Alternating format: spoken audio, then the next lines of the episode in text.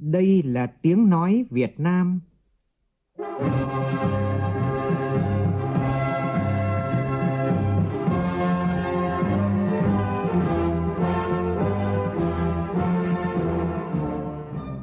là tiếng nói Việt Nam, phát thanh từ Hà Nội, thủ đô nước Cộng hòa xã hội chủ nghĩa Việt Nam.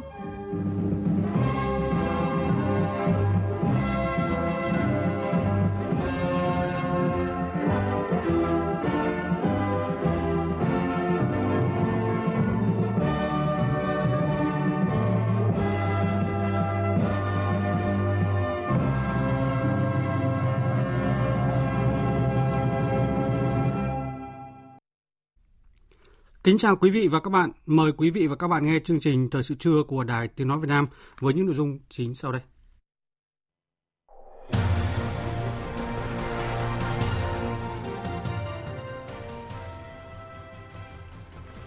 Thủ tướng Phạm Minh Chính chủ trì hội nghị trực tuyến toàn quốc triển khai thực hiện sắp xếp đơn vị hành chính cấp huyện, cấp xã. Liên tiếp xảy ra vụ sạt lở, sụt lún và ngập úng gây thiệt hại về người và tài sản tại Lâm Đồng, Phó Thủ tướng Trần Lưu Quang trực tiếp kiểm tra và chỉ đạo công tác ứng phó khắc phục hậu quả. Bộ Công Thương khuyến cáo doanh nghiệp rủi phòng rủi ro trước việc Ấn Độ cấm xuất khẩu cám gạo. Sau rất nhiều năm cầm cự với giá cà phê từ trung bình đến thấp, năm nay nông dân Tây Nguyên mới lại thấy hy vọng về một mùa vụ tươi sáng. Trong phần tin thế giới, Tổng thống Niger bị lật đổ Mohamed Bazoum vừa xuất hiện trở lại trong tình trạng sức khỏe tốt và tinh thần ổn định. Các nhà lãnh đạo cộng đồng quốc kinh tế các quốc gia Tây Phi ra tố hiệu thư, thư cho phe đảo chính quân sự, đồng thời cảnh báo có thể sử dụng biện pháp quân sự để can thiệp. Philippines và Trung Quốc đối phó với bão trồng bão đang tàn phá nặng nề nhiều khu vực của đất nước.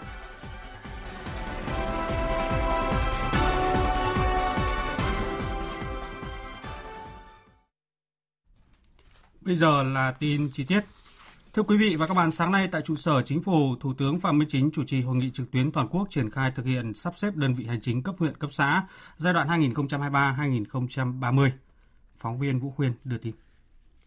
Theo báo cáo của Bộ Nội vụ, trong giai đoạn 2019-2021, cả nước thực hiện sắp xếp 21 đơn vị hành chính cấp huyện và 1.056 đơn vị hành chính cấp xã. Qua đó giảm được 8 đơn vị hành chính cấp huyện và 561 đơn vị hành chính cấp xã giảm được 429 cơ quan ở cấp huyện, 3.437 cơ quan ở cấp xã. Tinh giản biên chế 361 cán bộ công chức cấp huyện, 6.657 cán bộ công chức cấp xã, giảm chi ngân sách nhà nước khoảng hơn 2.000 tỷ đồng. Tuy nhiên, việc sắp xếp đơn vị hành chính cấp huyện, cấp xã thời gian qua còn có một số khó khăn, vướng mắc như một số văn bản hướng dẫn chưa thực sự kịp thời, nội dung chưa thật sự đầy đủ, đồng bộ, số lượng đơn vị hành chính chưa đạt tiêu chuẩn theo quy định vẫn còn nhiều việc sắp xếp và giải quyết chế độ chính sách đối với cán bộ công chức dôi dư còn chưa kịp thời. Chất lượng đô thị ở một số đơn vị hành chính hình thành sau sắp xếp chưa bảo đảm theo quy định. Kết luận buổi làm việc, Thủ tướng Phạm Minh Chính nhấn mạnh sắp xếp đơn vị hành chính là việc khó, phức tạp, phải thực hiện trong thời gian ngắn, nguồn lực có hạn, có tính nhạy cảm, phức tạp, tác động lớn đến tổ chức và hoạt động của các cơ quan, tổ chức trong hệ thống chính trị, tác động đến tư tưởng, tâm lý của nhân dân, của đội ngũ cán bộ, công chức, viên chức và người lao động. Thứ nhất là cần phải thống nhất về nhận thức và xem đây là một cái việc khó. Vì vậy phải có cái sự ờ, lãnh đạo chỉ đạo và thống nhất cả về nhận thức và hành động và các cấp ủy chính quyền, các đoàn thể chính trị xã hội là phải vào cuộc và làm sao tạo được sự đồng thuận của người dân. Cái thứ hai là chú trọng công tác tuyên truyền vận động, công tác tư tưởng để tạo được sự đồng thuận cao trong quá trình sắp xếp. Cái thứ ba là thực hiện sắp xếp phải tiến hành một cách bài bản, phải chắc chắn kỹ lưỡng, khoa học trên cơ sở phải công khai minh bạch, đảm bảo đúng quy định, đảm bảo tốt nhất quyền và lợi ích hợp pháp chính đáng của các cái chủ thể có liên quan. Thứ tư là việc bố trí và giải quyết chế độ chính sách đối với cán bộ công chức viên chức bị ảnh hưởng khi sắp xếp phải kịp thời, đúng đối tượng nó công khai minh bạch, đúng quy trình của pháp luật và đúng quy định của đảng. Thứ năm là công tác kiểm tra, giám sát phải thường xuyên, đảm bảo kịp thời, tháo gỡ, giải quyết những vướng mắc trong quá trình thực hiện. Thứ sáu là việc sắp xếp đơn vị hành chính phải tính đến các yếu tố đặc thù mục tiêu mở rộng không gian tạo động lực phát triển rồi khả năng sắp xếp đội ngũ cán bộ công chức khả năng đáp ứng nguồn lực Thủ tướng đề nghị phát huy vai trò trách nhiệm của người đứng đầu cấp ủy, chính quyền địa phương, sự vào cuộc sát sao trách nhiệm và phối hợp chặt chẽ của các bộ ngành trung ương và địa phương, đặc biệt là cấp ủy, chính quyền tại các địa phương thực hiện sắp xếp. Quá trình thực hiện sắp xếp đơn vị hành chính phải bảo đảm phù hợp với các quy hoạch như là quy hoạch tỉnh, quy hoạch đô thị, quy hoạch nông thôn, đáp ứng yêu cầu phát triển bền vững, bảo đảm phát huy hiệu quả nguồn lực của nhà nước và xã hội. Sắp xếp đơn vị hành chính ở cấp huyện, cấp xã phải gắn với việc đổi mới, sắp xếp tổ chức bộ máy của hệ thống chính trị, tinh gọn, hoạt động hiệu lực, hiệu quả, tinh giản biên chế, cơ cấu lại và nâng cao chất lượng đội ngũ cán bộ, công chức viên chức, hiện đại hóa nền hành chính, xây dựng chính quyền số, xã hội số. Về một số nhiệm vụ cụ thể, Thủ tướng yêu cầu các đồng chí Bộ trưởng, Thủ trưởng cơ quan ngang bộ, các đồng chí Bí thư tỉnh ủy, thành ủy, Chủ tịch Hội đồng Nhân dân và Chủ tịch Ủy ban Nhân dân các tỉnh, thành phố trực thuộc Trung ương trực tiếp chỉ đạo tổ chức thực hiện sắp xếp đơn vị hành chính cấp huyện, cấp xã giai đoạn 2023-2030 với tinh thần quyết liệt, làm đến đâu chắc đến đó, bảo đảm trình tự, thủ tục theo quy định của pháp luật và tôn trọng lắng nghe ý kiến của nhân dân, hoàn thành các mục tiêu, yêu cầu, nhiệm vụ mà Trung ương Đảng, Bộ Chính trị, Quốc hội, Ủy ban Thường vụ Quốc hội, Chính phủ đã giao. Đối với các bộ, cơ quan ngang bộ, cơ quan thuộc chính phủ, căn cứ kế hoạch của chính phủ khẩn trương triển khai các nhiệm vụ thuộc thẩm quyền, nhất là ban hành ngay các văn bản hướng dẫn thực hiện sắp xếp đơn vị hành chính, chú trọng phương án bố trí, sắp xếp đội ngũ cán bộ, công chức, viên chức, người lao động dôi dư, bố trí, xử lý trụ sở làm việc và tài sản công, các chế độ, chính sách đặc thù, bảo đảm an ninh quốc phòng, trật tự an toàn xã hội và ổn định đời sống của nhân dân ở các đơn vị hành chính thực hiện sắp xếp. Sáng nay, đoàn công tác của chính phủ do Phó Thủ tướng Trần Lưu Quang làm trưởng đoàn đã đến kiểm tra và chỉ đạo công tác ứng phó, khắc phục hậu quả do mưa lũ sạt lở đất tại đèo Bảo Lộc, tỉnh Lâm Đồng. Tiếp đó, Phó Thủ tướng Trần Lưu Quang đã có buổi làm việc với lãnh đạo tỉnh Lâm Đồng để chỉ đạo công tác khắc phục hậu quả vụ sạt lở. Phóng viên Quang Sáng thường trú tại khu vực Tây Nguyên thông tin chi tiết. Xin mời phóng viên Quang Sáng ạ. Vâng ạ. À, sáng ngày 31 tháng 7 thì Phó Thủ tướng Chính phủ Trần Lưu Quang đã đến kiểm tra thực tế hiện trường à, của cái vụ sạt lở nghiêm trọng trên đèo Bảo Lộc khiến bốn người tử vong. Thì à, tại à, hiện trường, Phó Thủ tướng Chính phủ Trần Lưu Quang đã ghi nhận và đánh giá cao cái tinh thần trách nhiệm của lãnh đạo tỉnh ủy, Ủy ban nhân dân tỉnh Lâm Đồng đã kịp thời chỉ đạo các cái lực lượng và huy động phương tiện nhanh chóng tiếp cận hiện trường để triển khai cái công tác cứu hộ và tìm kiếm đồng thời biểu dương các cái lực lượng công an quân đội rồi người dân và nhiều cái lực lượng khác đã không quản ngại khó khăn mưa gió vất vả nguy hiểm và dầm mình trong mưa bão để mà triển khai công tác tìm kiếm cứu nạn khắc phục hậu quả của cái vụ sạt lở đất tại hiện trường thì à, phó thủ tướng cũng yêu cầu công tác cứu hộ cứu nạn khắc phục cái vụ sạt lở đất phải tiến hành một cách khẩn trương nhưng đặc biệt là phải thận trọng và đảm bảo an toàn tuyệt đối cho cái lực lượng làm nhiệm vụ. À, tiếp đó thì à, Phó Thủ tướng cũng đã có buổi làm việc với tỉnh Lâm Đồng về cái công tác phòng chống thiên tai và cứu nạn cứu hộ. Tại buổi làm việc thì Phó Thủ tướng yêu cầu tỉnh Lâm Đồng tuyệt đối là không để xảy ra bất kỳ cái sự cố nào tương tự, không để sự cố trong lên sự cố, nhất là đảm bảo an toàn cho lực lượng đang thực hiện nhiệm vụ khắc phục hậu quả của vụ sạt lở đất. Phó Thủ tướng Chính phủ cũng lưu ý là tỉnh Lâm Đồng cần xây dựng cái phương án xử lý các cái vị trí còn lại có nguy cơ sạt lở, chủ động phòng chống thiên tai, đảm bảo an toàn tính mạng cho người dân. À, dịp này thì Phó Thủ tướng Trần Lưu Quang cũng đã đến thăm và chia buồn động viên gia đình à, Thượng úy Lê Ánh Sáng, ngụ tại phường 2 thành phố Bà Lộc, là một trong ba cán bộ chiến sĩ cảnh sát giao thông hy sinh trong vụ sạt lở khi đang làm nhiệm vụ. Thì à, như à, các tin đã đưa thì vụ sạt lở đất xảy ra vào chiều hôm qua trên đèo Bảo Lộc thì khiến vùi lấp ba cán bộ chiến sĩ cảnh sát giao thông đang làm nhiệm vụ và một người dân. Thì ngay khi vụ việc xảy ra thì lãnh đạo tỉnh Lâm Đồng đã trực tiếp có mặt hiện trường chỉ đạo các cái đơn vị chức năng rồi à, triển khai lực lượng phương tiện để thực hiện ngay cái công tác cứu hộ và tìm cứu cứu nạn. Thì đến à, đêm qua Đến 11 giờ đêm qua thì lực lượng chức năng tỉnh Lâm Đồng đã tìm thấy thi thể của nạn nhân thứ tư trong vụ sạt lở đất này. Hiện công tác tìm kiếm cứu nạn, giải phóng và xử lý hiện trường thì à, vẫn đang được các cái lực lượng chức năng của tỉnh Lâm Đồng tích cực triển khai ạ. À.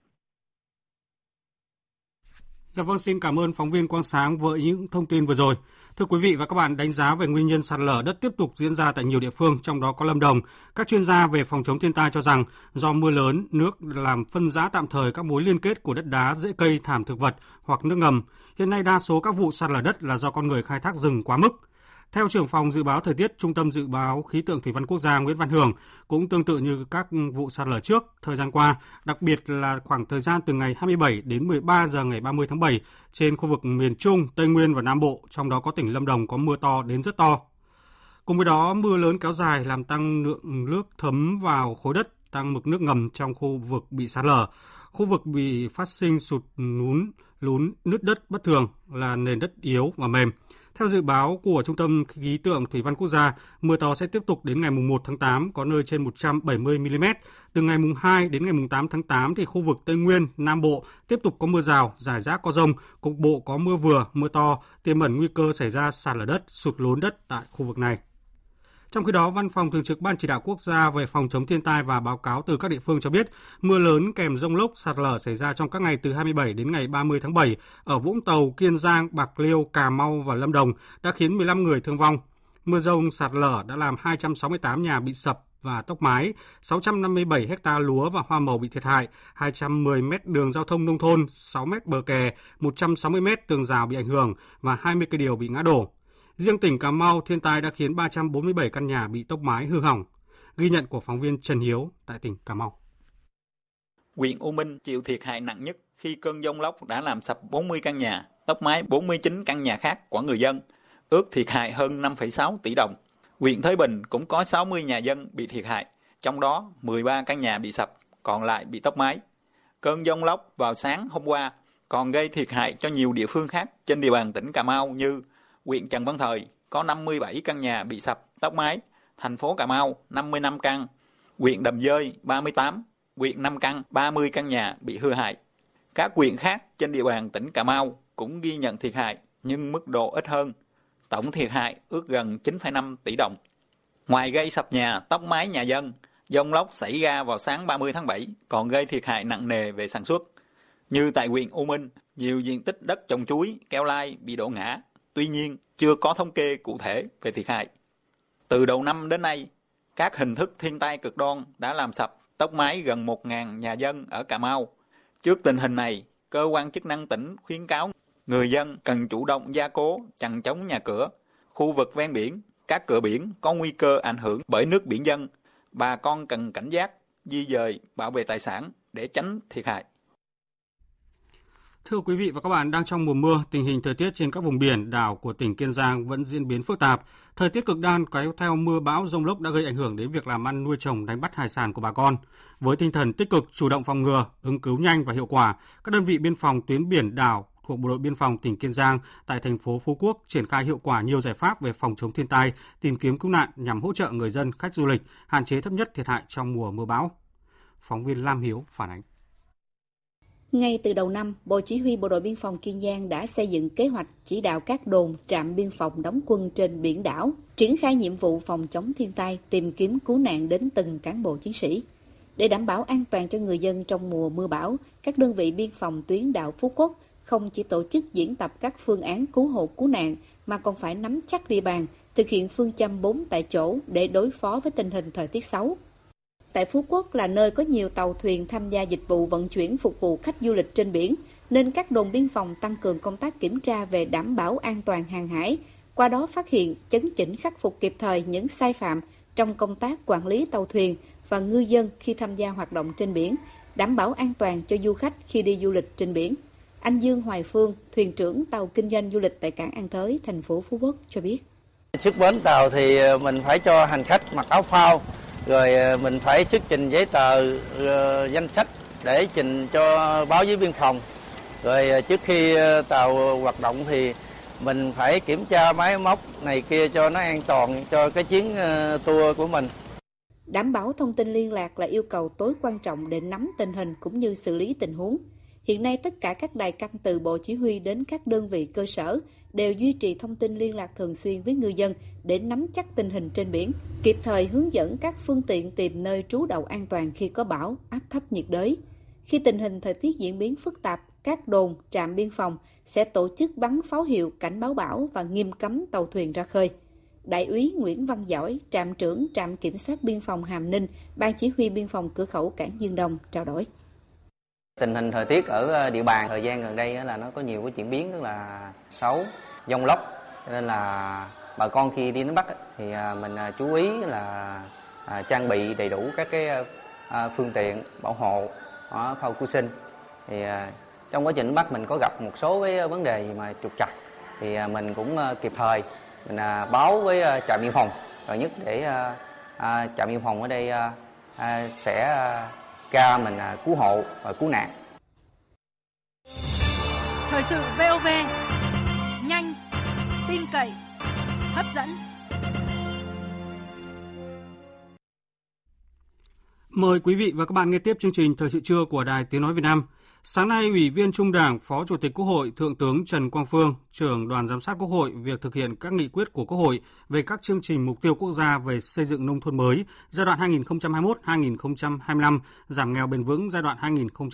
2021-2025, phát triển kinh tế xã hội vùng đồng bào dân tộc thiểu số và miền núi giai đoạn 2021-2030 đã chủ trì cuộc làm việc giữa đoàn giám sát với Ủy ban Nhân dân huyện Quế Phong, tỉnh Nghệ An. Tin của Cộng tác viên Đài Tiếng Nói Việt Nam. Phát biểu kết luận cuộc làm việc, Phó Chủ tịch Quốc hội Trần Quang Phương nêu rõ, dù còn nhiều khó khăn, Ủy ban nhân dân huyện Quế Phong đã nỗ lực vượt lên chính mình trong thực hiện các chương trình mục tiêu quốc gia, tuyên truyền vận động người dân chủ động vươn lên thoát nghèo. Nhờ đó, trên địa bàn huyện có nhiều thay đổi, giảm nghèo đạt và vượt mục tiêu nghị quyết 24 của Quốc hội phê duyệt chủ trương đầu tư chương trình mục tiêu quốc gia giảm nghèo bền vững giai đoạn 2021-2025. Tuy nhiên, Phó Chủ tịch Quốc hội lưu ý, huyện Quế Phong vẫn là một trong bốn huyện nghèo của tỉnh Nghệ An. Huyện đang phải đối mặt với áp lực giải ngân nguồn vốn các chương trình mục tiêu quốc gia, hiện còn khoảng 425 tỷ đồng. Áp lực hoàn thành các mục tiêu thu nhập thấp, nhà ở, các chỉ tiêu về nông thôn mới còn lớn. Lồng ghép nguồn vốn các chương trình mục tiêu quốc gia, huy động vốn đối ứng của địa phương cũng gặp nhiều khó khăn. Phó Chủ tịch Quốc hội đề nghị Ủy ban nhân dân huyện Quế Phong tiếp tục tăng cường công tác lãnh đạo chỉ đạo của hệ thống chính quyền, có cách làm hay, sáng tạo, phù hợp với thực tiễn cơ sở, tiếp tục huy động và lồng ghép các nguồn lực thực hiện các chương trình mục tiêu quốc gia, đánh giá đúng nguyên nhân chủ quan trong việc thực hiện các chương trình mục tiêu quốc gia, có hay không tình trạng e rè, sợ sai khi thực hiện các chương trình này. Phó Chủ tịch Quốc hội lưu ý, huyện Quế Phong cần xác định rõ sản phẩm chủ lực trong sản xuất nông nghiệp, hỗ trợ phát triển chuỗi sản xuất, hình thành kinh tế nông nghiệp, xác định rõ đột phá trong thực hiện các chương trình mục tiêu quốc gia, đó là phải có nhà ở, sinh kế, hạ tầng cơ sở, khắc phục tâm lý sợ sai, không dám làm, sẵn sàng cầm tay chỉ việc cho cơ sở. Nhân dịp này, Phó Chủ tịch Quốc hội Trần Quang Phương đã trao quà tặng Ủy ban nhân dân huyện Quế Phong, trao 15 phần quà tặng các gia đình có công, hộ nghèo, hộ cận nghèo trên địa bàn huyện. Trước đó, Phó Chủ tịch Quốc hội Thượng tướng Trần Quang Phương đã thăm và tặng quà cán bộ chiến sĩ đồn biên phòng Thông Thụ, huyện Quế Phong. Cục Đầu tư nước ngoài Bộ Kế hoạch và Đầu tư cho biết tính đến ngày 20 tháng 7, tổng vốn đầu tư đăng ký cấp mới điều chỉnh và góp mua vốn mua cổ phần, mua phần góp của nhà đầu tư nước ngoài đạt khoảng 16 triệu 16 tỷ 240 triệu đô la Mỹ, tăng 4,5% so với cùng kỳ năm ngoái và tăng 8,8% điểm so với 6 tháng đầu năm nay. Trong 7 tháng qua, 94 quốc gia và vùng lãnh thổ có đầu tư tại Việt Nam. Về địa bàn, các nhà đầu tư nước ngoài đã đầu tư vào 52 tỉnh, thành phố trên cả nước. Hà Nội dẫn đầu với tổng số vốn đầu tư đăng ký hơn 2 tỷ 280 triệu đô la Mỹ, chiếm gần 14,1% tổng số vốn đầu tư đăng ký và tăng gấp 2,76 lần so với cùng kỳ năm ngoái. Hải Phòng xếp thứ hai với tổng số vốn đầu tư đăng ký hơn 2 tỷ đô la, chiếm hơn 12,3% tổng số vốn đầu tư của cả nước, tăng 96,5% so với cùng kỳ. Tiếp theo lần lượt là thành phố Hồ Chí Minh, Bắc Giang, Bình Dương. Nếu xét về số dự án thì thành phố Hồ Chí Minh là địa bàn dẫn đầu cả nước về số dự án mới, số lượt dự án điều chỉnh và góp, góp vốn mua cổ phần. Thưa quý vị và các bạn, đêm qua dạng sáng nay, Ban Quản lý Dự án các công trình điện miền Bắc và các đơn vị liên quan đã đóng điện thành công dự án đường dây 220 kV mạch kép đấu nối trạm biến áp 220 kV Bắc Quang nhằm tăng cường đảm bảo điện cho miền Bắc. Dự án do Tổng Công ty Truyền tải Điện Quốc gia làm chủ đầu tư, Ban Quản lý Dự án các công trình điện miền Bắc quản lý điều hành dự án, Công ty Truyền tải Điện 1 tiếp nhận vận hành. Phóng viên Nguyên Long đưa tin. Dự án đường dây 220 kV mạch kép đấu nối trạm biến áp 220 kV Bắc Quang là công trình năng lượng cấp 1 nhóm B với tổng mức đầu tư gần 309 tỷ đồng. Dự án được xây dựng trên địa bàn huyện Lục Yên, tỉnh Yên Bái và huyện Bắc Quang, tỉnh Hà Giang. Điểm đầu nằm ở giữa khoảng cột vị trí 148 đến 149, đường dây 220 kV Bảo Thắng Yên Bái và điểm cuối thành cái 220 kV, trạm biến áp 220 kV Bắc Quang. Dự án có chiều dài hơn 43 km, gồm 117 vị trí móng cột và 46 khoảng néo. Theo Ban Quản lý Dự án các công trình điện miền Bắc, quá trình thực hiện dự án đã gặp rất nhiều khó khăn vướng mắc trong bồi thường giải phóng mặt bằng.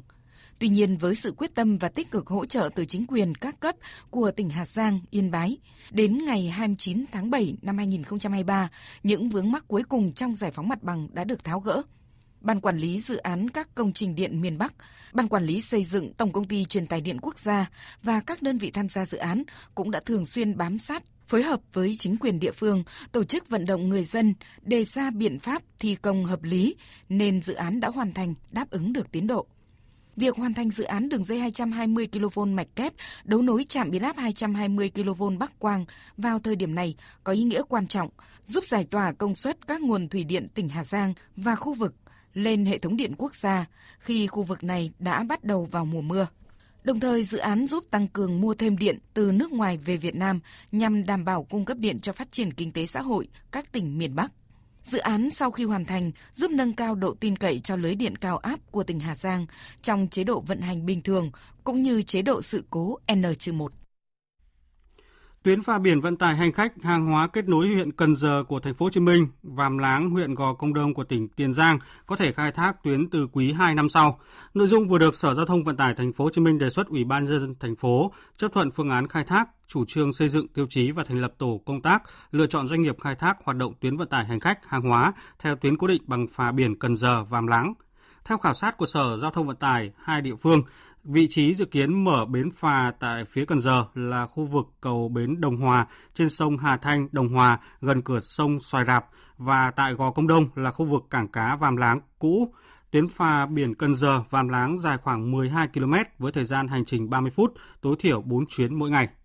Trong khi đó, dự án cao tốc Khánh Hòa Buôn Ma Thuật đi qua các huyện Chư Quynh, Crong Park, Eka, Crong Bông và Mờ Đắc nối với thị xã Ninh Hòa của tỉnh Khánh Hòa có chiều dài 118 km vốn đầu tư hơn 21.900 tỷ đồng. Dù dự án đã được khởi công vào trung tuần tháng 6 vừa qua, nhưng đến thời điểm này, tuyến đường vẫn chưa có mặt bằng thi công. Việc giải phóng bàn giao mặt bằng đang gặp một số khó khăn trở ngại cần tháo gỡ. Phản ánh của phóng viên Tuấn Long tại Tây Nguyên.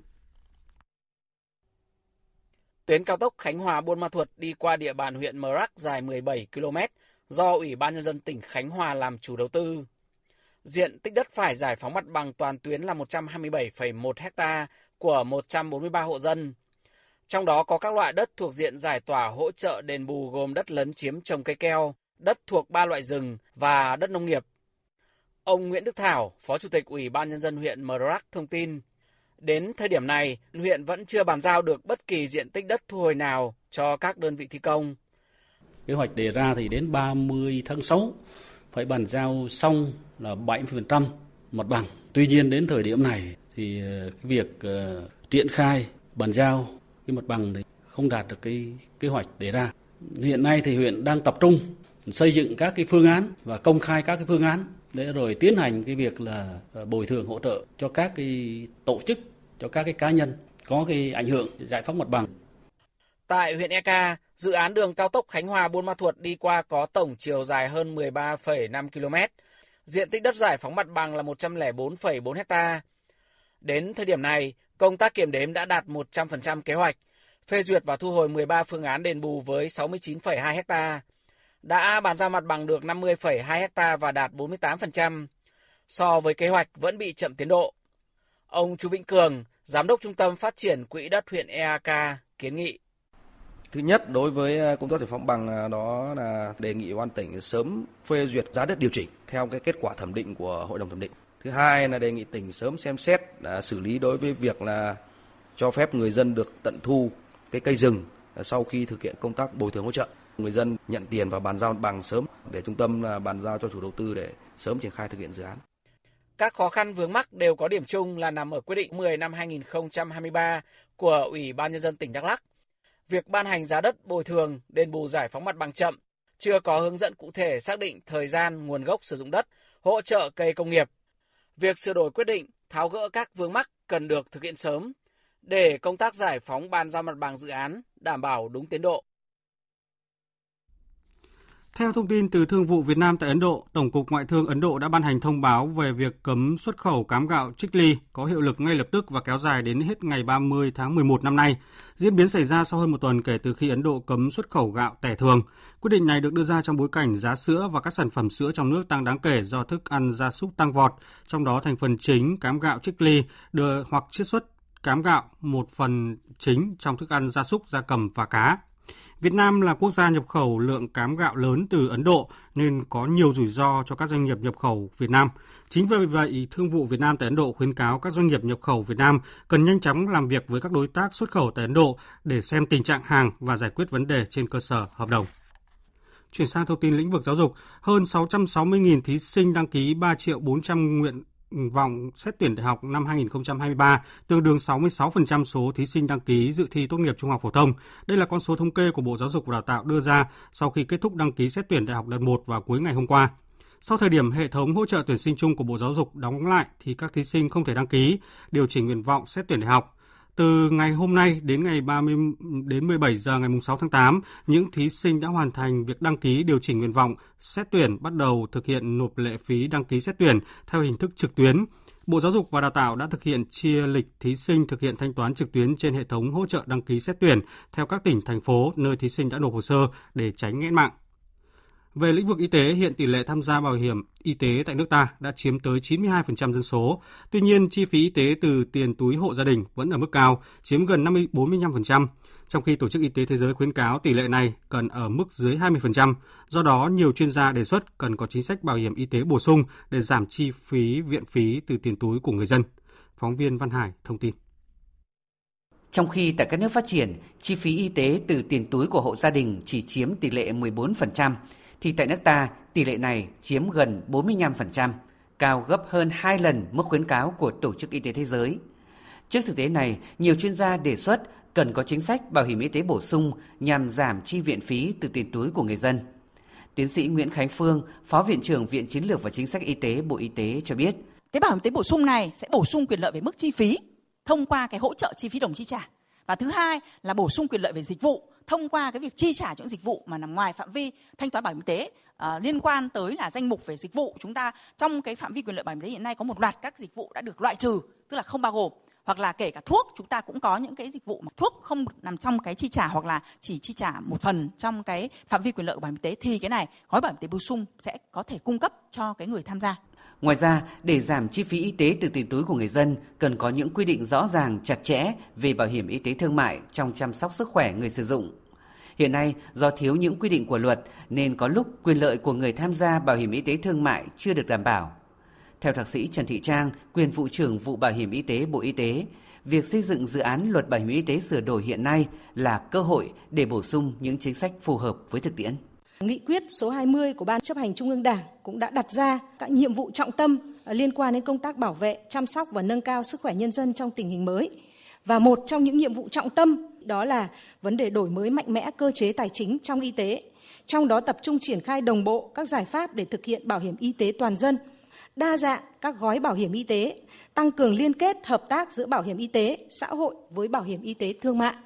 Như vậy đây là một trong những cái định hướng à, mang tính là kim chỉ nam của Đảng đã đề ra. Và trên cái cơ sở đó thì Bộ Y tế đang xây dựng à, luật bảo hiểm y tế sửa đổi. Và cái việc thể chế các cái quan điểm đường lối của Đảng là một trong những cái nhiệm vụ trọng tâm.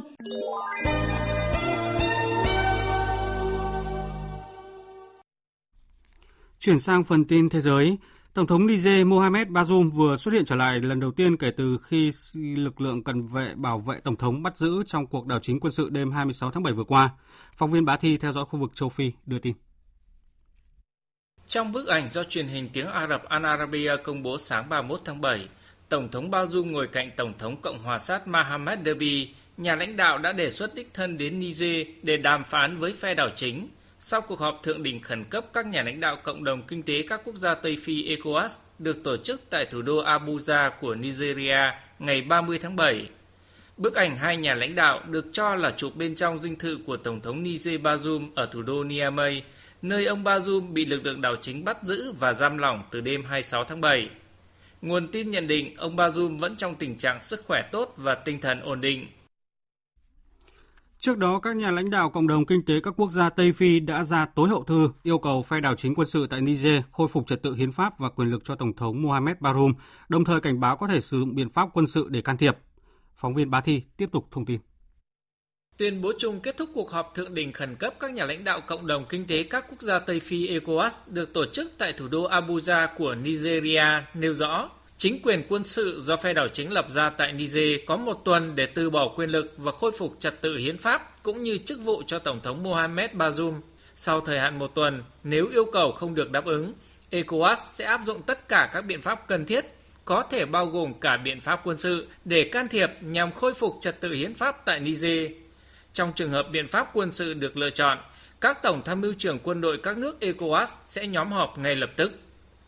Cùng với tối hậu thư trên, các nhà lãnh đạo 15 quốc gia Tây Phi cũng quyết định áp đặt hàng loạt biện pháp trừng phạt nhằm vào phe đảo chính tại Niger, bao gồm việc đóng băng mọi giao dịch tài chính và thương mại giữa các nước ECOWAS và Niger, đóng cửa biên giới với Niger, cấm nhập cảnh đối với các cá nhân tham gia và liên đới trong cuộc đảo chính. Bên cạnh đó, tuyên bố chung của các nhà lãnh đạo Tây Phi cũng cực lực lên án một số lực lượng nước ngoài hậu thuẫn và tiếp tay cho cuộc đảo chính tại Niger.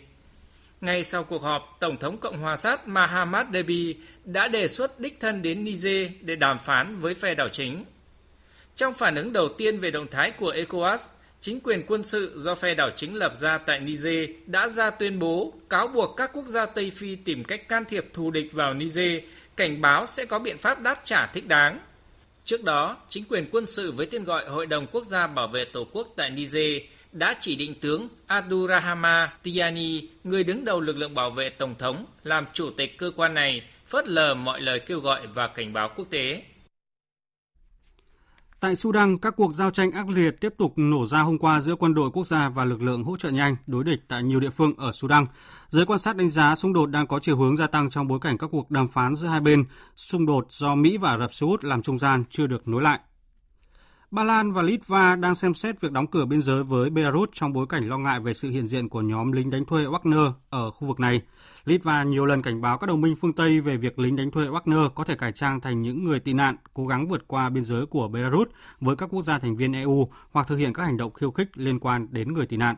Chủ tịch Đảng cầm quyền Ba Lan Krinsky cũng cảnh cáo cáo buộc ừ, lực lượng này có thể tạo ra những cuộc khủng hoảng an ninh khác nhau nhắm tới Ba Lan. Ba Lan cũng đã cáo buộc Belarus sử dụng chiến tranh hỗn hợp để tạo điều kiện cho dòng người di cư bất hợp pháp vượt biên vào Ba Lan.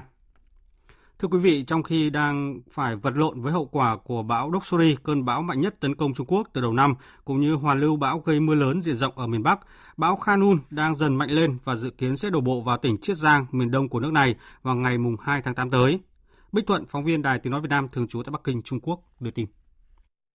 Theo dự báo của Đài khí tượng Trung ương Trung Quốc, bão nhiệt đới Khanun đã phát triển thành một cơn bão mạnh. Vào khoảng 5 giờ sáng nay 31 tháng 7 giờ địa phương, tốc độ gió vùng gần tâm bão đạt 40 m trên giây, tức cấp 13. Cơn bão này dự kiến sẽ di chuyển theo hướng Tây Bắc với tốc độ 20 km mỗi giờ và đi vào vùng biển Hoa Đông trong khi tiếp tục mạnh lên. Đây là cơn bão thứ 6 trong năm nay ở nước này và rất có thể sẽ đổ bộ vào các khu vực ven biển của tỉnh Chiết Giang miền Đông Trung Quốc trong khoảng thời gian từ chiều đến đêm ngày 2 tháng 8 với cường độ mạnh, thậm chí là siêu bão với sức gió cấp 14 đến 16. Từ chiều ngày 30 tháng 7, 11 trong tổng số 29 tuyến vận tải phà ở vùng biển Ninh Ba đã bị đình chỉ, 24 dự án ven biển cũng bị tạm dừng. Gần 430 tàu xây dựng đã thực hiện các biện pháp an toàn tránh bão. Hãng hàng không Hồng Kông cũng thông báo hủy 4 chuyến bay giữa Hồng Kông và Okinawa, Nhật Bản trong hai ngày 31 tháng 7 và 1 tháng 8 do ảnh hưởng của bão Khanun theo truyền thông Hồng Kông. Trong khi đó, báo Liên hợp của Đài Loan cho biết hãng hàng không Starlux của hòn đảo này cũng hủy các chuyến bay giữa Đài Loan và Okinawa trong ngày 1 tháng 8 và điều chỉnh thời gian khởi hành của nhiều chuyến bay giữa hai nơi vào các ngày 31 tháng 7, 2 tháng 8 và 3 tháng 8. Sáng nay ngày 31 tháng 7, Đài khí tượng Trung ương Trung Quốc tiếp tục phát đi cảnh báo mưa lớn màu đỏ mức nghiêm trọng nhất trong 4 cấp theo màu, do khu vực miền Bắc nước này tiếp tục mưa lớn bởi ảnh hưởng của bão Doksuri, gây lũ lụt nghiêm trọng ở một số nơi. Trong khi đó, khu vực miền Bắc Luzon và nhiều khu vực khác tại Philippines cũng đang tiếp tục đối mặt với mưa lớn do tác động của cơn bão Hanun sau khi khu vực này vừa bị tàn phá nặng nề bởi cơn bão Doksuri. Mỹ, Liên minh châu Âu và nhiều quốc gia đang tích cực gửi hàng viện trợ để giúp người dân vùng bị ảnh hưởng. Phóng viên Phạm Hà, thường trú Đài Tiếng Nói Việt Nam, theo dõi khu vực ASEAN, thông tin. Tính đến 5 giờ sáng nay, tâm bão cách Bắc Luzon hơn 1.000 km về phía đông, có thể ảnh hưởng đến nhiều khu vực của đất nước. Một số trường học đã phải đóng cửa do mưa lớn. Hiện có lo ngại tác động của cơn bão Pha Công có thể gây lũ lụt và lở đất tại các khu vực vốn đã bị ảnh hưởng nặng nề bởi cơn bão Doksuri. Cơn bão đã ảnh hưởng đến ít nhất 13 khu vực của đất nước, gây thiệt hại lớn đến mùa màng và cơ sở hạ tầng. Ít nhất 14 người thiệt mạng và hàng chục người khác vẫn đang mất tích. Nhiều trường học, đường xá, cầu cống bị phá hủy do cơn bão. Nhiều nước đưa ra cam kết hỗ trợ cho người dân Philippines với Liên minh châu Âu đưa ra số hỗ trợ ban đầu là 500.000 euro để đảm bảo nước sạch vệ sinh cho các khu vực bị ảnh hưởng. Ngoài Liên minh châu Âu, Trung Quốc cũng gửi các nỗ lực cứu trợ tới các cộng đồng người bị ảnh hưởng ở miền Bắc Philippines. Theo truyền thông Nhật Bản, khoảng 10.000 lít nước chứa dư lượng thạch tín cao vừa được phát hiện dò dỉ ở Hokkaido, miền Bắc của Nhật Bản. Đại diện công ty thăm dò dầu khí Mitsui cho biết lượng nước tràn chiếm khoảng 0,5% lượng nước phun ra khỏi lòng đất dưới dạng hơi nước mỗi ngày. Tuy vậy, dư lượng thạch tín trong nước dò dỉ tại ba địa điểm lấy nước để tưới tiêu được phát hiện vẫn thấp hơn mức cho phép đối với nước sử dụng trong nông nghiệp. Doanh nghiệp này đang tích cực điều tra để làm rõ, sáng tỏ nguyên nhân dẫn tới sự cố.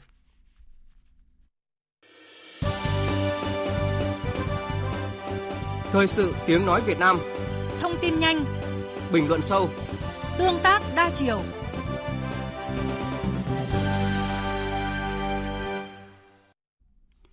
Quý vị và các bạn đang nghe chương trình Thời sự trưa của Đài Tiếng Nói Việt Nam. Thưa quý vị và các bạn, sau rất nhiều năm cầm cự với giá cà phê từ trung bình đến thấp, năm nay nông dân Tây Nguyên mới lại thấy hy vọng về một mùa vụ tươi sáng khi xu thế tăng được duy trì suốt từ cuối năm ngoái tới nay, đưa mức giá cà phê từ khoảng 45 đồng nghìn đồng một kg lên mức 68.000 đồng một kg,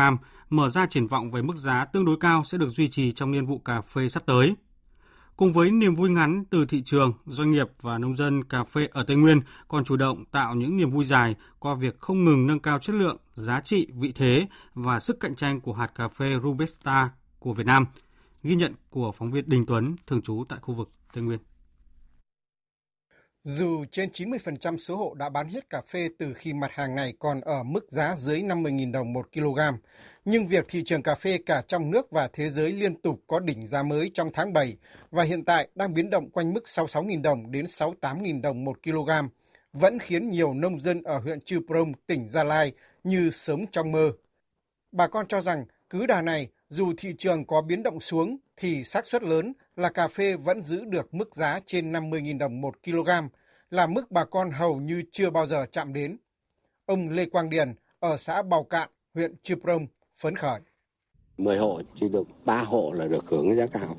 Còn 7 hộ phải bán trước cái thời điểm ấy để rồi giải quyết tất cả mọi cái vấn đề rồi tái đầu tư.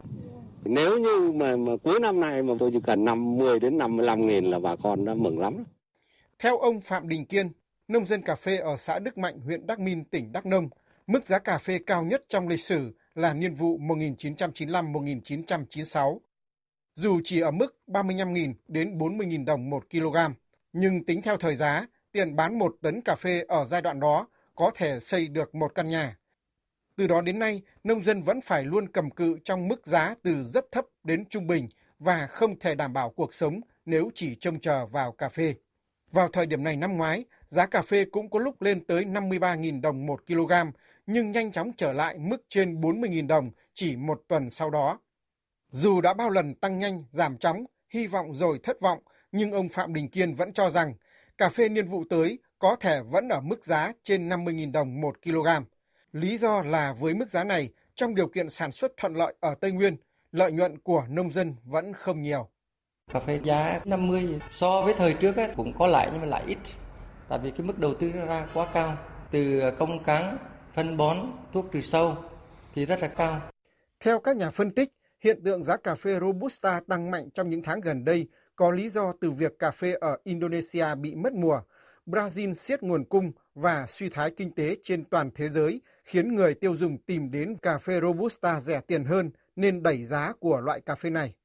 Tuy nhiên, tiến sĩ Trịnh Đức Minh, Chủ tịch Hiệp hội Cà phê Buôn Ma Thuột cho rằng Cùng với tính chất của một loại hàng hóa, cà phê còn là một công cụ tài chính nên giá của mặt hàng này ẩn chứa nhiều phức tạp. Câu chuyện nay lên mai xuống và lên xuống đến mức nào đều không nằm trong phạm vi tác động của các doanh nghiệp và người trồng cà phê Việt Nam. Giá cà phê vụ tới là rất đáng để hy vọng, nhưng thực tế cho thấy việc quá tin tưởng vào một mức giá cụ thể nào đó có thể dẫn tới tái diễn tình trạng doanh nghiệp tăng ghim hàng chờ giá và nông dân tăng ký gửi hàng chờ chốt giá. Đây là tình trạng từng diễn ra từ nhiều năm trước và gây nhiều vụ vỡ nợ lớn ở Tây Nguyên là vết xe đổ cần tránh trong thời gian tới.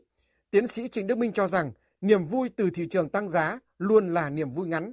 Chỉ khi nâng được chất lượng và thương hiệu của cà phê Việt, qua đó nâng cao giá trị, cải thiện giá bán mới là niềm vui dài. Quan trọng là làm sao chăm sóc cái vườn cây tạo ra cà phê có giá trị cao. Ví dụ như làm những cái cà phê chất lượng cao, cà phê đặc sản, rồi chúng ta gắn với những cái nhà rang xay, những cái bên mua phải tạo ra cái liên kết nó bền vững như vậy đó thì cái niềm vui nó mới lâu dài được. À, chứ chúng ta không dựa hoàn toàn cái sự lên xuống của thị trường cà phê lâu nay vốn nó như thế. Sản xuất cà phê chất lượng cao, mở rộng liên kết cũng là con đường mà cà phê Tây Nguyên nói riêng, cà phê Việt Nam nói chung đang thực hiện. Dù còn nhiều khó khăn, nhưng diện tích cà phê sản xuất theo các chứng nhận quốc tế có liên kết với doanh nghiệp đã đạt gần 200.000 ha, chiếm khoảng 27% tổng diện tích cà phê cả nước. Giá cà phê có chứng nhận luôn cao hơn giá thị trường đến 300 đô la mỗi tấn. Cà phê Robusta đặc sản của Việt Nam cũng đã ra mắt thành công và bắt đầu được các thị trường đón nhận với những lô xuất khẩu chính ngạch đầu tiên. Niềm vui ngắn tăng giá mạnh từ thị trường có thể là sự cổ vũ kịp lúc để cà phê Việt Nam có thêm nguồn lực nâng cao chất lượng, giá trị và thương hiệu để những niềm vui dài hơn sẽ đến.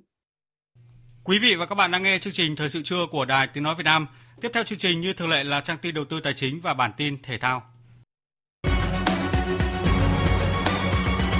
Trang tin đầu tư tài chính. Thưa quý vị và các bạn, phiên giao dịch sáng nay, công ty và bạc đá quý Sài Gòn niêm yết giá vàng SJC mua vào ở mức 66 triệu 200 nghìn đồng, bán ra là 67 triệu 200 nghìn đồng một lượng. Công ty và bạc đá quý Bảo Tín Minh Châu niêm yết giá vàng dòng thăng long ở mức mua vào là 56 triệu 230 nghìn, bán ra 57 triệu 80 nghìn đồng một lượng, còn giá vàng giao ngay trên sàn Kitco ở mức 1.956 đô la Mỹ một ounce. Ngân hàng Nhà nước công bố tỷ giá trung tâm của đồng Việt Nam với đô la Mỹ áp dụng cho ngày hôm nay là 23.758 đồng một đô la. Các ngân hàng thương mại đang niêm yết giá đô la Mỹ quanh mức mua vào là 23.515 đồng, bán ra là 23.855 đồng một đô la. Lãi suất ngân hàng hôm nay ngày 31 tháng 7 ghi nhận giảm thêm, hiện lãi suất huy động xuống mức thấp nhất trong 3 năm trở lại đây. Theo đó, ngân hàng quân đội có mức lãi suất huy động online kỳ hạn 1 đến 2 tháng giảm còn 4,1% một năm, kỳ hạn 6 đến 8 tháng còn 6,1% một năm năm. Ngân hàng Kỹ thương Việt Nam Techcombank giảm lãi suất huy động kỳ hạn 1 đến 5 tháng còn 4,3% một năm. Mức lãi suất này được áp dụng cho mọi loại hình tiền gửi cũng như mức tiền gửi. Việt Nam cần khoảng 400 tỷ đô la Mỹ đến năm 2040 để ứng phó với biến đổi khí hậu, trong khi vốn từ ngân sách nhà nước dự kiến cho lĩnh vực này chỉ đáp ứng được khoảng 130 tỷ đô la Mỹ. Đây là thông tin trong báo cáo của Cục Biến đổi khí hậu Bộ Tài nguyên và Môi trường. Chuyển sang thông tin diễn biến trên thị trường chứng khoán, VN Index vẫn tiếp diễn đà tăng trong phiên giao dịch đầu tuần. Đánh giá cơ hội ngắn hạn, các chuyên gia đều thống nhất khả năng thị trường sẽ tiếp tục đi lên trên cơ sở dòng tiền mạnh và các yếu tố hỗ trợ vẫn đang tạo kỳ vọng tích cực. Kết thúc phiên giao dịch sáng nay, VN Index tăng 7,19 điểm, đạt 1.214,86 điểm. HN Index tăng 1,69 điểm, đạt 239,23 điểm. Đầu tư tài chính biến cơ hội thành hiện thực. Đầu tư tài chính biến cơ hội thành hiện thực. Thưa quý vị và các bạn, Ngân hàng Nhà nước khẳng định thông tư số 06-2023 sửa đổi bổ sung thông tư số 39-2016 không siết điều kiện cho vay đối với khách hàng mà đã tháo gỡ rất nhiều nội dung nhằm tạo điều kiện thuận lợi cho khách hàng tiếp cận vốn tín dụng ngân hàng, góp phần cung ứng thêm vốn cho hoạt động sản xuất kinh doanh, phục hồi phát triển kinh tế. Phóng viên Bảo Ngọc thông tin. Thông tư 06 đã bổ sung một số điều khoản khác để phù hợp với hình thức cho vay bằng phương tiện điện tử nhằm tạo thuận lợi hơn nữa cho các tổ chức tín dụng trong việc triển khai hoạt động cho vay bằng phương tiện điện tử, đảm bảo an toàn hiệu quả. Đặc biệt, thông tư 06 nêu rõ, đối với nhu cầu vay vốn phục vụ nhu cầu đời sống tiêu dùng thiết yếu, mục đích tiêu dùng sinh hoạt cá nhân, hộ gia đình, ví dụ như vay mua ô tô, mua trang thiết bị tiêu dùng, khách hàng không cần phải có phương án, dự án. Theo đó, phương án sử dụng vốn của khách hàng chỉ cần có thông tin về tổng nguồn vốn cần sử dụng, mục đích sử dụng vốn, thời gian sử dụng vốn và nguồn trả nợ của khách hàng mà không cần phải xây dựng phương án dự án cụ thể phục vụ nhu cầu đời sống. Bà Nguyễn Ánh Vân, Phó Tổng Giám đốc Ngân hàng Bưu điện Liên Việt LB Bank cho biết. Chính phủ cũng đã đưa ra rất là nhiều quan điểm để tháo gỡ những cái khó khăn cho doanh nghiệp và người dân tiếp cận vốn vay. Trước hết là cái việc cho vay online bây giờ đã được ờ, hợp pháp hóa. Ờ, thứ hai là cái mục đích vay tiêu dùng bây giờ thì không cần phải chứng minh khi vay vốn. Ờ, một nội dung nữa là chúng tôi được ờ, cho vay để khách hàng trả chậm các cái khoản nợ của nước ngoài cũng như là các cái đơn hàng của nước ngoài thì đấy cũng là một điểm để có thể tháo gỡ những khó khăn cho doanh nghiệp hiện nay dù có những quy định thông thoáng dễ dàng hơn cho người vay vốn, nhưng thông tư 06 cũng được cho là sẽ chặt chẽ hơn trong việc cấp vốn tín dụng cho các hoạt động góp vốn, kinh doanh bất động sản. Ví dụ như các dự án bất động sản chỉ được vay vốn khi đủ điều kiện kinh doanh. Ông Nguyễn Quốc Hùng, Tổng thư ký Hiệp hội Ngân hàng, đánh giá. Việc mà ngân hàng muốn cho vay đối với các dự án hoàn chỉnh tính pháp lý và đủ điều kiện kinh doanh để cho các doanh nghiệp kinh doanh bất động sản, tái cấu trúc lại mình là cơ hội để tạo ra cái sản phẩm mà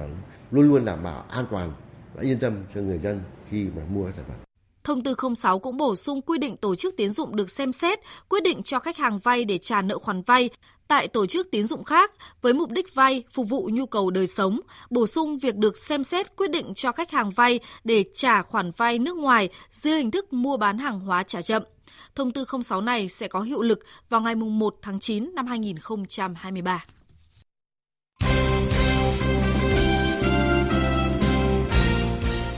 Quý vị và các bạn, vào lúc 14 giờ chiều mai, đội tuyển bóng đá nữ Việt Nam sẽ đá trận cuối cùng vòng bảng vòng chung kết giải bóng đá nữ thế giới 2023 gặp tuyển nữ Hà Lan.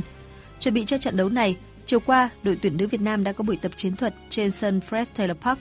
Đây là buổi tập cuối cùng của thầy trò huấn luyện viên Mai Đức Chung tại Auckland trước khi di chuyển tới Dunedin vào sáng nay. Sau hai trận thua trước Mỹ và Bồ Đào Nha, đội tuyển nữ Việt Nam không còn cơ hội vào vòng trong, nhưng toàn đội vẫn quyết tâm chơi tốt trước Hà Lan – tiền vệ Ngân Thị Vạn Sự chia sẻ. Nếu mà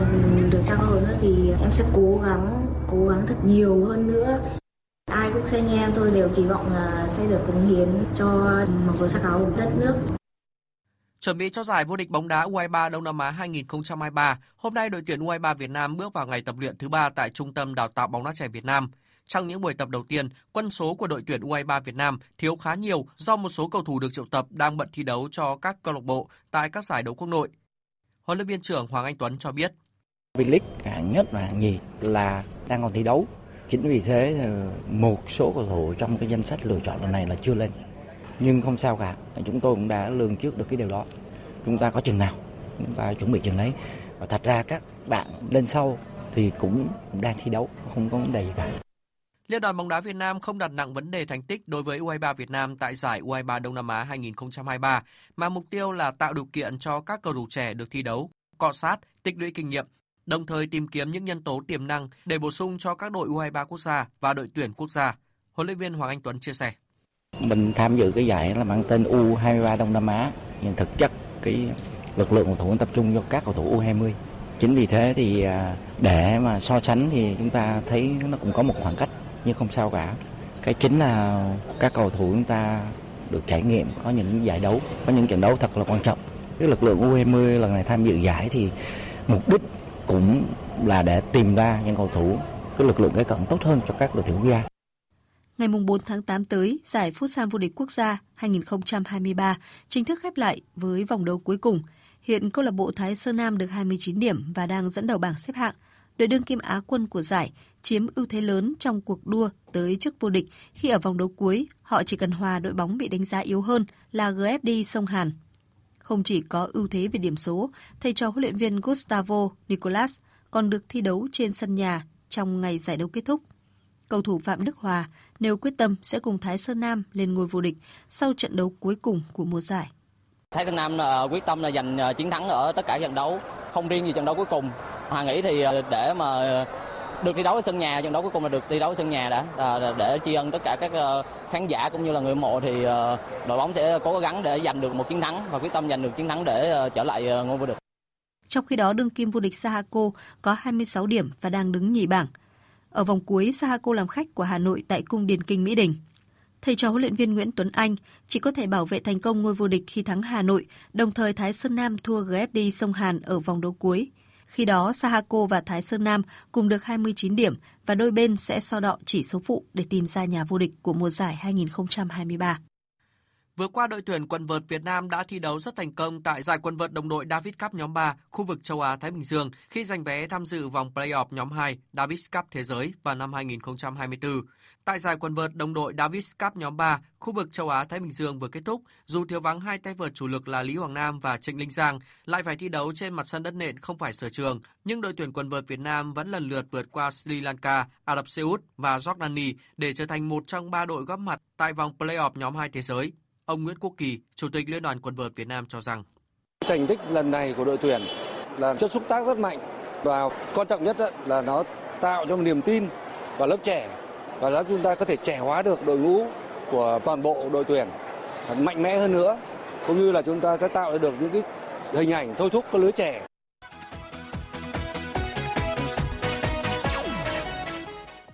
Tối qua trên sân Seoul World Cup ở Hàn Quốc, đại diện bóng đá Tây Ban Nha là Atletico Madrid đánh bại đội bóng của nước Anh là Manchester City 2-1 trong trận đấu giao hữu đầu mùa giải. Ở trận đấu diễn ra trước đó trên sân vận động quốc gia Singapore, Liverpool thắng đậm Leicester City 4-0. Huấn luyện viên Jurgen Klopp bên phía Liverpool chia sẻ sau trận đấu. Chúng tôi đã tạo ra những cơ hội tuyệt vời và ghi những bàn thắng tuyệt vời. Chúng tôi đã có một trận đấu mà tôi nghĩ là hoàn toàn ổn. Giành kết quả tốt, không ai bị thương. Bầu không khí trên các khán đài thật sự cuồng nhiệt. Cảm ơn mọi người đã đến xem và cổ vũ chúng tôi thi đấu. Cảm ơn vì tất cả. Còn vào dạng sáng nay tại nước Mỹ, câu lạc bộ Chelsea đánh bại Fulham 2-0, trong khi Manchester United để thua Borussia Dortmund với tỷ số 2-3. Dự báo thời tiết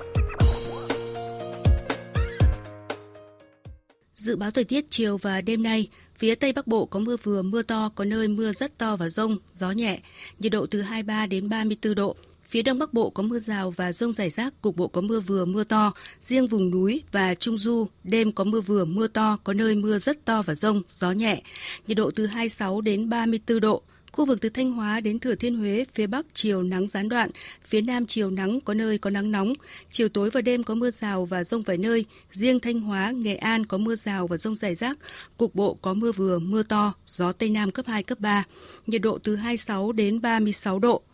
Khu vực từ Đà Nẵng đến Bình Thuận chiều nắng, phía Bắc có nơi nắng nóng, chiều tối và đêm có mưa rào và rông vài nơi, riêng Ninh Thuận, Bình Thuận có mưa rào và rông rải rác, cục bộ có mưa vừa mưa to, gió Tây Nam cấp 2, cấp 3, nhiệt độ từ 26 đến 36 độ. Khu vực Tây Nguyên và Nam Bộ có mưa vừa mưa to, có nơi mưa rất to và rải rác có rông, thời gian mưa tập trung vào chiều và đêm, gió Tây Nam cấp 2, cấp 3, nhiệt độ từ 20 đến 31 độ. Khu vực Hà Nội chiều nắng gián đoạn, chiều tối và đêm có lúc có mưa rào và rông, gió nhẹ, nhiệt độ từ 27 đến 34 độ. Dự báo thời tiết biển, Vùng biển Bắc và Nam Vịnh Bắc Bộ có mưa rào và rông rải rác, tầm nhìn xa trên 10 km, giảm xuống từ 4 đến 10 km trong mưa, gió Nam đến Tây Nam cấp 3, cấp 4. Vùng biển từ Quảng Trị đến Quảng Ngãi có mưa rào rải rác và có nơi có rông, tầm nhìn xa trên 10 km, giảm xuống từ 4 đến 10 km trong mưa, gió Tây Nam cấp 4. Vùng biển từ Bình Định đến Ninh Thuận, vùng biển từ Bình Thuận đến Cà Mau có mưa rào và rông vài nơi, tầm nhìn xa trên 10 km, gió Tây Nam cấp 5 có lúc cấp 6, giật cấp 7, cấp 8, biển động. Vùng biển từ Cà Mau đến Kiên Giang, khu vực quần đảo Hoàng Sa thuộc thành phố Đà Nẵng có mưa rào và rông rải rác, tầm nhìn xa trên 10 km, giảm xuống từ 4 đến 10 km trong mưa, gió Tây Nam cấp 4, cấp 5. Khu vực Bắc Biển Đông có mưa rào và rông rải rác, tầm nhìn xa trên 10 km, giảm xuống từ 4 đến 10 km trong mưa. Phía Bắc gió nhẹ, phía Nam gió Tây Nam cấp 4, cấp 5. Khu vực giữa và Nam Biển Đông, khu vực quần đảo Trường Sa thuộc tỉnh Khánh Hòa có mưa rào và rông rải rác, tầm nhìn xa trên 10 km, giảm xuống từ 4 đến 10 km trong mưa, gió Tây Nam cấp 6, giật cấp 7, cấp 8, biển động.